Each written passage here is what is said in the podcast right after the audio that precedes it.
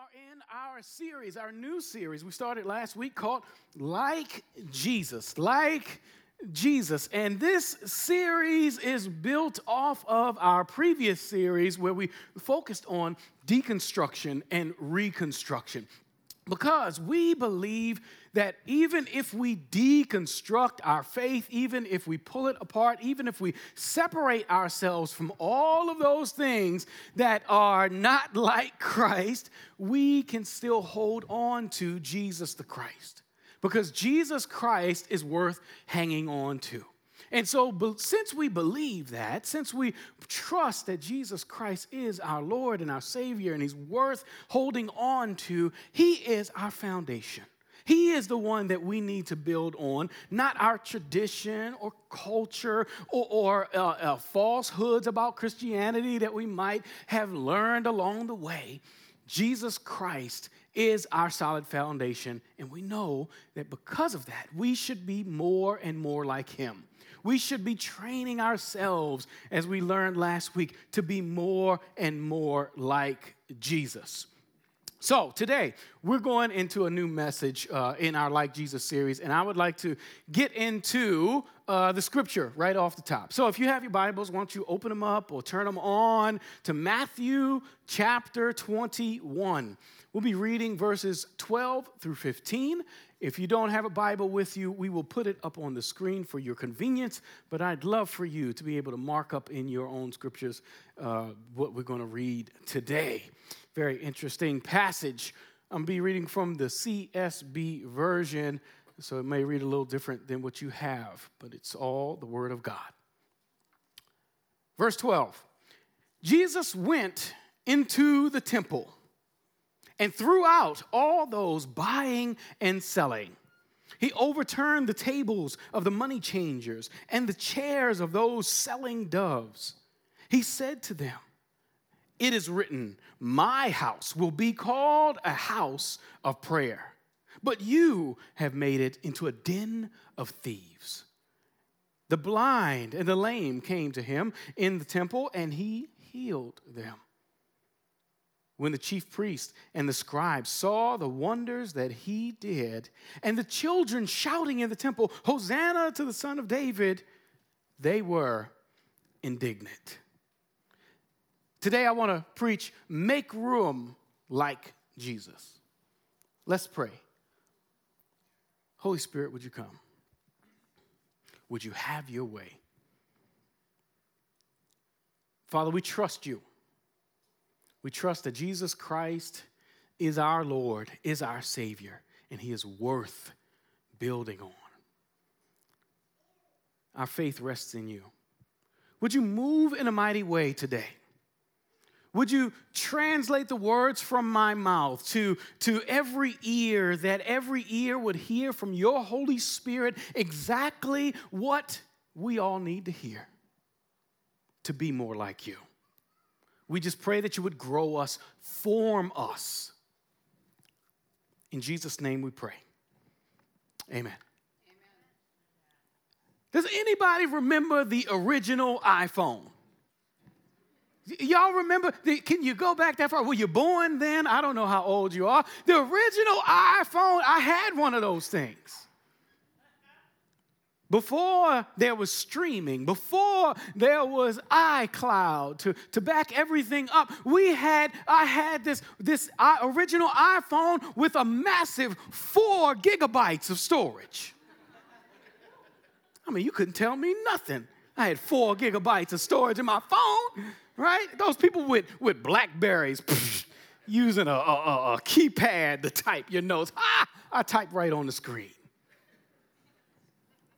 Four gigabytes. So I could take pictures with my phone. I could surf the internet with my phone. I, I could, I could put contacts in my phone. I, I could record voice notes in my phone. I could watch YouTube on my phone. But then there came a time where I ran out of space on my phone. And all those MP3s, y'all remember those? That I had loaded on my phone. I had to connect my phone back to my computer to offload a bunch of those things. And, and I had to, all those pictures that I had taken, I had to offload them so that I could have room on my phone. I had to make room for those things on my phone that I, I really needed, the, the things that I really wanted to have day to day, those things that were really important to me. I had to make room for those things on my new, on my new smart device. I had to manage my space. In today's peculiar yet powerful passage, we see what many people perceive to be Jesus' inconvenient incident. This is an event that happens at the start of Holy Week. Today, we celebrate it's Palm Sunday. It, it, represents the day that Jesus rode into Jerusalem on a donkey, fulfilling the prophecy uh, that the Messiah would come in on a donkey. Zechariah chapter 9, verse 9, if you're interested in researching. He comes in on the donkey, and the people, they celebrate him, this anticipated Messiah. He comes in on a donkey, and they say, Hosanna, Hosanna, save us, we pray. They celebrate this man, Jesus. He is the one to save us from Roman rule and from the trouble that we are going through. Yet these same people, by the end of the week, as Jesus stands condemned in front of the government, yell, Crucify him. Crucify him. As they sentence him to hang from a tree. You see, uh, uh this story is the beginning of Holy Week. That's the week that we're in right now.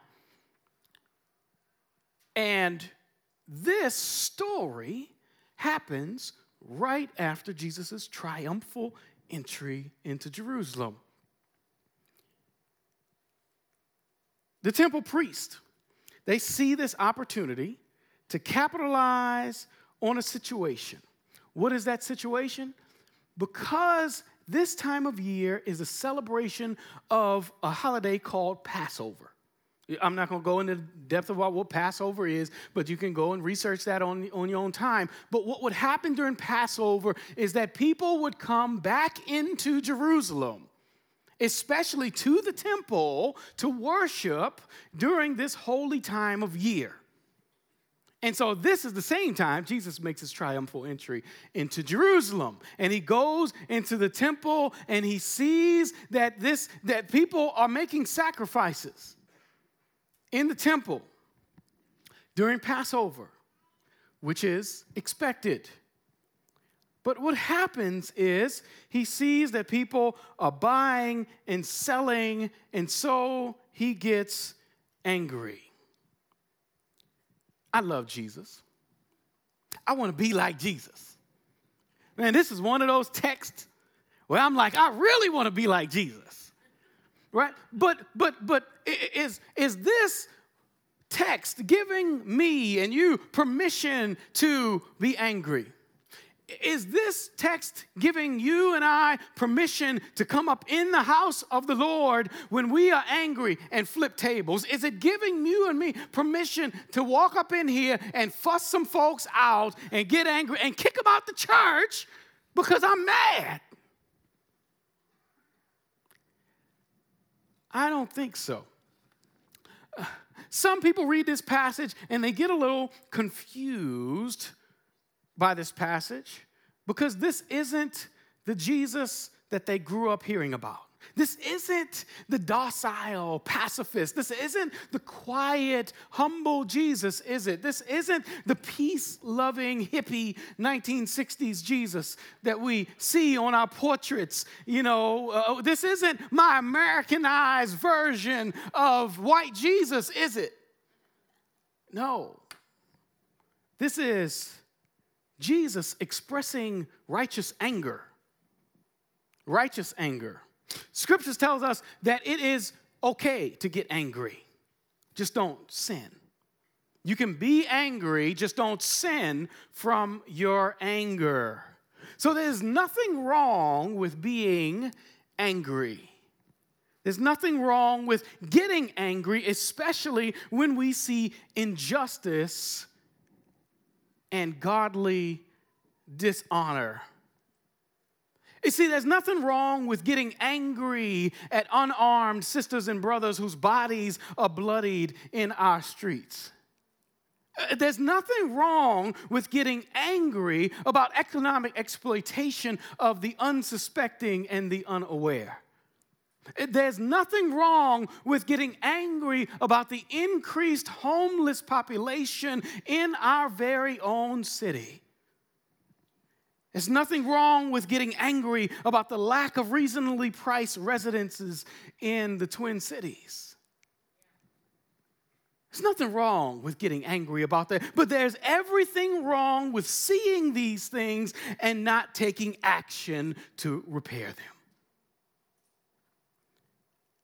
I see in this passage that Jesus is making room for three things that we should be making room for. And the first thing that Jesus is making room for is prayer. He's making room for prayer. Look at verse number 13. He says, He said to them, It is written, my house will be called a house of prayer. Prayer should be a primary activity in the Lord's house. It should be it should be it should be up there about with the things that we do. And he, here at Mercy, we're increasing prayer in a variety of ways. We have, have uh, uh, phenomenal leadership over our prayer teams and they are increasing the opportunities for prayer throughout our church and throughout our week. But you know what? Many of us struggle with prayer. Many of us struggle with prayer. And, and you know, just last night, I, I, I wrote this message back on Thursday, and this whole point I just like scrapped because God dropped this on me last night. He said, You know why people have a problem with prayer? It's because we struggle with trust. If we were to tell the truth in here today, many of us would say we struggle with trust. We got trust issues. I have trust issues, especially over the last six uh, uh, uh, years with, with, with you and everybody else, right? Uh, we have trust issues with each other. Over the years, we, have we've, we've been told uh, by our politicians to not trust each other. We, we look at each other and we see the enemy. Uh, we, if you tell the truth, we probably don't even trust ourselves. All the drama and the trauma that we go through in our lives, the issues that we face on a day to day. But if we were really honest, and if I were to knock on the door of your heart and open up your chest and see what was in there, you and I probably just don't even trust God. God, where were you when I went through that miscarriage? God, where were you when my father was dying? God, where were you when my ancestors were being kidnapped and mistreated all of those years? God, where were you when something was going on in my life? When I was laid up in the hospital bed, God, where were you? Some of us has trust issues. But if that's you feeling like that, I want you to know where God is. God is grieving with you. God is with us in our grief, in our struggle, in our Good Friday moments. Even though Jesus had to suffer on a cross, God was with him. More about that on Friday. Come back to Good Friday service. But I want you to also know that there is no condemnation for you to feel the way you feel.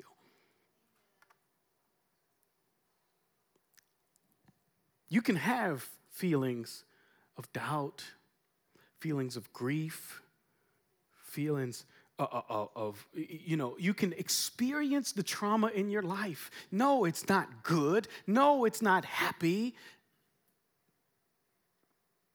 But God is with you in those moments. And He alone can bring you through those moments. I'm glad that each and every one of you are here today, especially if you're feeling like this, because I want you to know that this is the house of prayer. Mercy Vineyard Church is a place where you can ask questions of God. This is a place, I pray that this is a place where you feel safe to, to open up and scream at God if you really need to. Holler at the top of your lungs because He is big enough to handle whatever you're going through. He is so loving that He wants you to bring, He's not going to condemn you for fussing with Him. He knows your heart and what's going on with you. He wants you to invite him in and he wants you to be with him and he wants to be with you. I can't express to you how much he loves you and how much he wants to be with you in your hard times. After service, we'll have prayer teams up here at the front. Whatever you're going through in your life, please allow them the opportunity to invite the Holy Spirit into your situation. Come to the front and take advantage of the opportunity to receive prayer. Now, I know that's not everybody's thing. I don't want to tell my business and all that kind of stuff. I, I, I get it. And everybody's on a different path to building trust. Listen, we have connect cards in the back of your seat for that reason, for any reason, really. Express yourself. If you do better writing it down, write it down. And our prayer team will pray for those. Our prayer teams pray anonymously. They don't get your name, okay? I want to make that clear. They do not get your name if you write a prayer request, but our pastoral staff does. And I see those every Tuesday morning. And I pray. And I want to join you in prayer for whatever you're going through, okay? I just want to make that clear. God wants His church to be a house of prayer. He wants us to be a praying people. He wants us to hold each other up in prayer. He wants us to support each other. He wants us to have, to listen for Him, to speak into our lives for our brothers and our sisters. He wants to reveal to us a new picture, a new scripture, a new image, a new vision for our brothers and sisters, for each other. He wants us to increase our ministry toward each other. He wants to. Yahweh our God wants us to love each other more. Now, Jesus actually in this passage is, uh, uh, I'm, I'm, not supposed to take all my time on point number one, but it looks like this might be a continuation. A point, Jesus in this passage is actually quoting from a, a portion of the scripture from Isaiah chapter 56, verse number seven. And, and I'll read that to you. He says, I will bring them to my holy mountain and let them rejoice in my house of prayer. Their burnt offerings and sacrifices will be acceptable on my altar, for my house will be called a house of prayer. Watch this for all nations. That, that leads me uh, to see that Jesus is making room for all people. All people, not some. 1 Kings chapter 8, verse number 41. You can check it out whenever you get a chance. But that is where uh, uh, uh King Solomon dedicates the temple. He, he, in his prayer to dedicate the temple, he says in that prayer, God, I want you to hear the prayers of not just the Jews, but I want you to hear the prayers of the foreigner, of the Gentile, of all people. Check it out when you get a chance. That shows me that God is not exclusive to the Jews, that God never was exclusive to one people that God's intent was always to be the God of all people, all of us, to invite you and I in. What happened was because Jew, uh, the Jews were his chosen people, honestly, any Jews in here, God bless you, I, I'm sorry about to talk to you, but we get the big head sometimes when we are the chosen one. They were only chosen to share the good news to the entire world. Not because there was anything special about them, they were actually the lowest because God wanted to say, I can change the world with the least of these. And so God has never been exclusive in that way, that He just chose one people. But that people were supposed to be a mouthpiece for the entire world. And now, because of their rejection, He's using you and me to be a mouthpiece he says, Matthew chapter 28, verse 19, go and what? Share the good news. Make disciples of all nations. We ought to be the mouthpiece. Reminds me of Revelation chapter 5, verse 9, where he says, John gives us this preview of what heaven is going to look like. And uh, uh, he tells us that God's int- original intent and what it will happen in the future in heaven is that every tribe, every tongue, every nation, every culture, every people group, every ethnicity will worship me together and sing the same song. That's what heaven looks like. And because we know what heaven is supposed to look like, we should ought to rehearse right down here. This should be a dress rehearsal for heaven.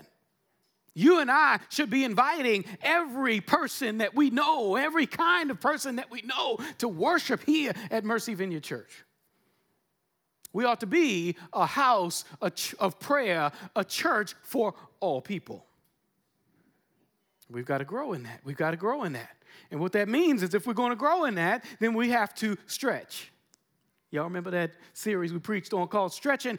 In order to be a church, a healthy, multi ethnic, multicultural, multi everything church, you and I have to stretch my preferences, stretch what I'm used to, stretch uh, uh, uh, uh what, what I want, and yield to what do somebody else want? What does somebody else need? You see, that, that's what Jesus wants us to do. He, he said that his house is a house for the foreigner and the domestic that his house is for the poor and the rich, that his house is for those who are like you and those who are not like you. If you have a theology that, that, that, that's a separatist theology, a, a, a, theology that says, oh, I can only go to church with those people who think like me, look like me, act like me, vote like me, are like me, then you're serving the wrong God. Uh, uh, let me know if you get to heaven. And if you get there, let me know what you see. Because it ain't that. It's not that. We have to learn to yield our preferences. And we also have to learn how to yield our will. Y'all know Jesus did that? In this place called the Garden of Gethsemane. He said, God, if you can do this any other kind of way. That's a Gary Dawkins translation. But he said, if it be your will, please take this cup from me. I don't want to go through this. Say them people some other kind of way. I'm ready to come back up with you. I, I don't want to go through this. But yet, not my will, your will be done. And the Father said, Yes, this is how it's going to be. Don't think that God hates you or is neglecting you because he doesn't show up how you want him to show up. He didn't show up for Jesus, how Jesus wanted him to show up. How you go? You think you hiding some of us have the God complex. We like, God, if you don't show up for me in this kind of way, the way I say it, the way I want it, I'm going to stop following you. He said, Well, go ahead. you think you hurt my feelings? I'm God. I don't know who we think we are sometimes. Anyway.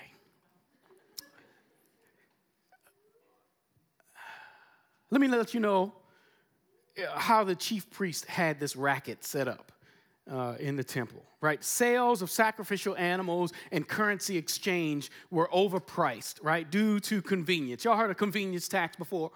Right, right. You ever been to the Target Center? Right. I, remember in December we took the youth. Uh, uh, we had a picture of when we went to the uh, uh, Target Center to see the Timberwolves play the Dallas Mavericks, and we took the youth group out there. We had a great time. Now I remember sitting next to one of the youth, and I just nudged and I said, "Hey, you know, you you you hungry? You yeah, I'm hungry." I said, "Okay, I, am gonna go get you something." And I went out and and, uh, I ordered. I think it was like two chicken sandwiches and fries, and, and, and I looked at the bill and I was like, "What?" I guess I shouldn't have been shocked, but I didn't know I had to take out a second mortgage to buy two chicken sandwiches and some fries. God help us if we got thirsty. But that's called a convenience tax because it's right there for you because they're not going to let you bring your own stuff in. But they know you're going to get thirsty and hungry. So here you go. Pay this $1,000 after you pay for your ticket. But they were charged, we were, I was charged for convenience. This marketplace was set up for convenience. But watch this it was set up in the court of the Gentiles. I don't know if you've ever done any research on the temple in Jerusalem, but the way it was set up, that the, the temple was built, right? And then around the temple, in another section, was the court for women, right? Because women weren't allowed. This is some segregated stuff. I'm not saying this is, this is not how God wanted it set up, this is how men set it up. Fellas, we got to do better. So it was a court set up for women. They can go over there and worship. And then there was another court set up for Gentiles or non Jews. Because the Jews, y'all better not come over here and worship, right? Y'all go to your spot in your place and worship. And watch this. This marketplace was set up by the chief priests and the scribes in the court of the Gentiles. Therefore, all of this hustle and bustle, all of this, this, this, this, this sales and uh, uh, commercialism, and, and, all of this kind of materialism, all this stuff that was taking place was taking place in the pl- only place that Gentiles could worship. Thereby excluding people from the worship of the true God. Because now, if I, you know, what if I uh, say, okay, we, we, today none of y'all can come in here work. Y'all, all y'all got to go to the youth room. Because I'm selling cookies in the sanctuary today. Go open these back doors up, and all uh, folks go come in here. No, y'all could be like, whoa, I came here to worship. No, no, you got to go back in the kids' wing and worship today because I'm making some money. That would be, you'd be like, no, fire this dude. y'all, y'all really, y'all tripping. Y'all be calling the board up. Uh, anyway, uh, but what happened? They was they were not thinking about all people. They were excluding people from worship, and that is the main reason why you come to the temple is to worship the true and living God. And so, therefore, if I was a Gentile, I could not worship on that day. What did Jesus do? After he came in, he cleared the temple. What did he do immediately after he did that? Let's look at verse number 14. Verse 14 says, The blind and the lame came to him in the temple, and he healed them. The most marginalized, the most exclude those who were excluded, those people who were not allowed, he welcomed them in and he cared for them and he healed them. You see, you and I ought to take some time to look at our church. This is our church. It's not my church. This is not Gary's church. This is our church. And we need to look and say, what barriers are we putting up that's excluding people from worshiping the true and living God? Uh, what's going on in our church that's, that, that's, that says you are not welcome? because we're supposed to be a church for all people, a house of prayer for all people.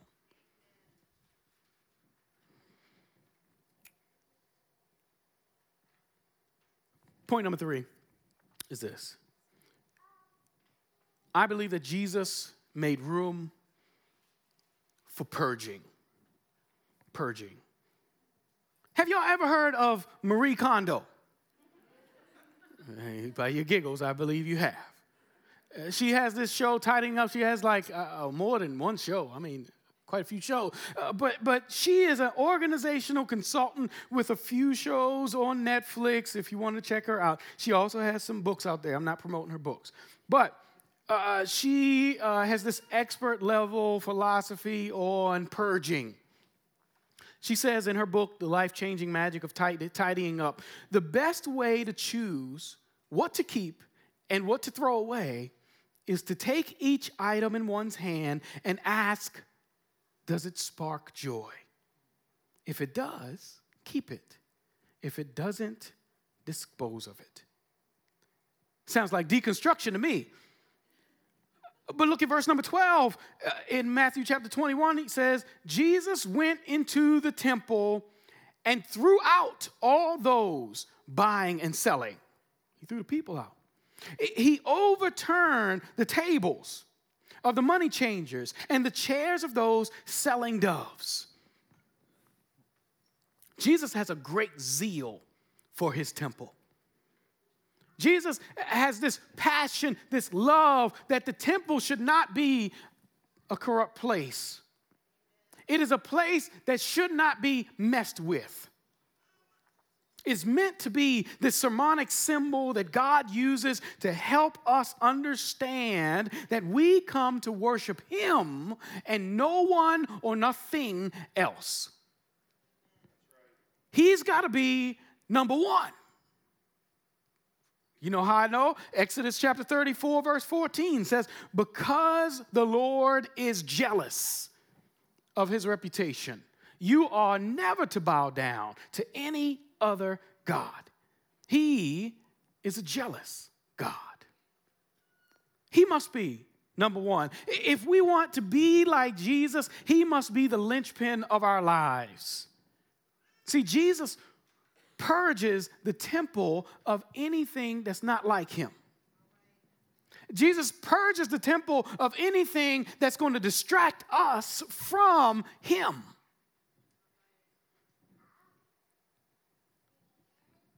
What's going on in your life right now that's distracting you from being just like Jesus? What's going on in your life right now that's keeping you from making room for more of Jesus in your life. Watch this. Are you the same today as you were this time last year? If you say yes, then that shows we have not grown. And it shows that we're not making more room for Jesus in our lives. How do you make room, more room for Jesus in your life? You purge. You get rid of those things that are not like him. You, you know what you really do? This is what he said eh, eh, that you really do. It, it, Luke chapter 9, verse 23 says, If anyone wants to follow after me, let him deny himself. Take up his cross daily and follow after me. How do you purge? You take those things that are not like Jesus and you nail them to the cross. You crucify them. Eh, you let those things die. I'm not saying you crucify you and you die. I'm saying, oh, oh, oh, if we get into some more deeper theology, yes. But those things that are not like him, you gotta, you gotta kill them off. You gotta let him go. You gotta let him go so that he has more room to grow in your life. That's what Dietrich Bonhoeffer calls the cost of discipleship. Yes, it costs us something to be more like Jesus. There is a cost. There is, listen, there's no cost to choosing to follow Jesus, to being saved, right? To get my ticket, to get on the train to go to heaven, right? That is free. Anybody can go to heaven. You can go to heaven right now, say, Jesus, forgive me for my sin. I believe that you are Lord and Savior. Uh, uh, uh, save me. Amen. You going to heaven. Amen. Angels in heaven are celebrating if you prayed that prayer today. Amen. So glad for you. But now, if you really want to follow Jesus, that's going to cost you something. That's going to cost you. It may cost you some friends. It may cost you your job. It, it may cost you the house that you currently live in. It may cost you your public persona. It may cost you some cultural norms. It may cost you your plan for self preservation. It, may cost you your self sufficiency.